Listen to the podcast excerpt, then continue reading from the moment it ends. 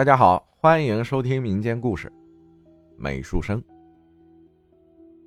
这是发生在四川巴中的一件事儿，是在我高二暑假的那一年，算一下是二零一三年的暑假。我是一名美术生，是一个男生。因为全校都放暑假了，在学校的只有我们在校的美术生。男生宿舍大概有二十几个。女生也大概有二十个左右，但是我们都来自不同的班级。我们学校的结构是宿舍和教室在同一栋楼，左右分布，每一层中间有铁门分隔开。我们自己班上的同学只有七八个，在一层住着。当时整个学校人也不多，当时是八人间，暑假人少，基本我们就在别的宿舍去睡了。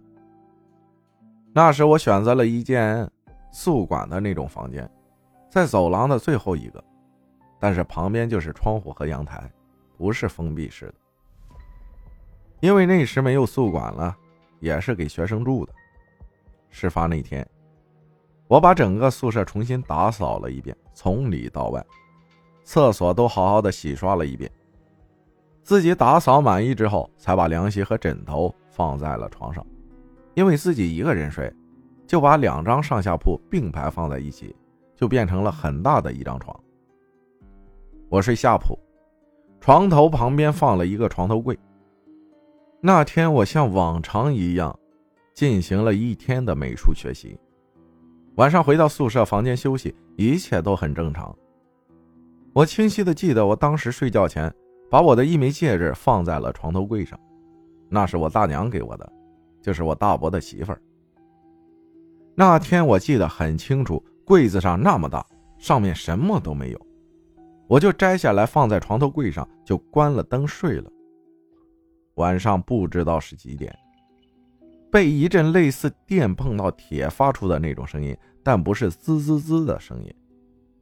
这声音没法具体用语言描述出来。我起初是迷迷糊糊的听到了，但是。我没有在意，因为我从来不相信鬼神之说。我一直以为那是风吹的，因为房间的结构是一进门，脸朝正前方，左边是墙，右边是一扇窗户，窗户再往前是独卫。而那天我是开着窗户的。房间内侧门口右边墙上有一串吊着的电线，我不知道有没有电。当时以为是风吹的电线碰到了门，因为门是铁皮包裹的那种，没在意，就接着睡。过了一会儿，声音变得清晰了起来，估计是我被吵醒了，所以觉得声音很清晰。我躺在床上，听着声音，仔细想着，并没有往鬼神方面想，然后起来，那时我也没开灯。我不知道我为什么不开灯，只记得当时想的就是不要开灯。我就将墙上吊着的电线，用电线上的透明胶小心的拿着贴在远离门的地方，因为我一直以为是电打门的声音。弄完之后就继续睡觉，果然声音没有了。我就继续准备睡觉，但是安静了没几分钟，那声音。又开始了。这时候我依然没有多想，以为是老鼠在咬什么东西发出的声音，是从门的方向传来的。因为我躺的地方离门只有一点五米的距离，声音很明显，所以方向也辨别的很清楚。那时的我并没有起身，因为我很困很困，想睡觉就没管它。后面实在忍不了了，就拿起地上的拖鞋，使劲的往门上砸去。顺便还骂了一句：“我去你妈的！”心想着老鼠就被吓跑了，就直接躺下睡了。但是过了一会儿，睡得迷迷糊糊的时候，声音又开始了。但是我没有再管它，就直接睡了过去。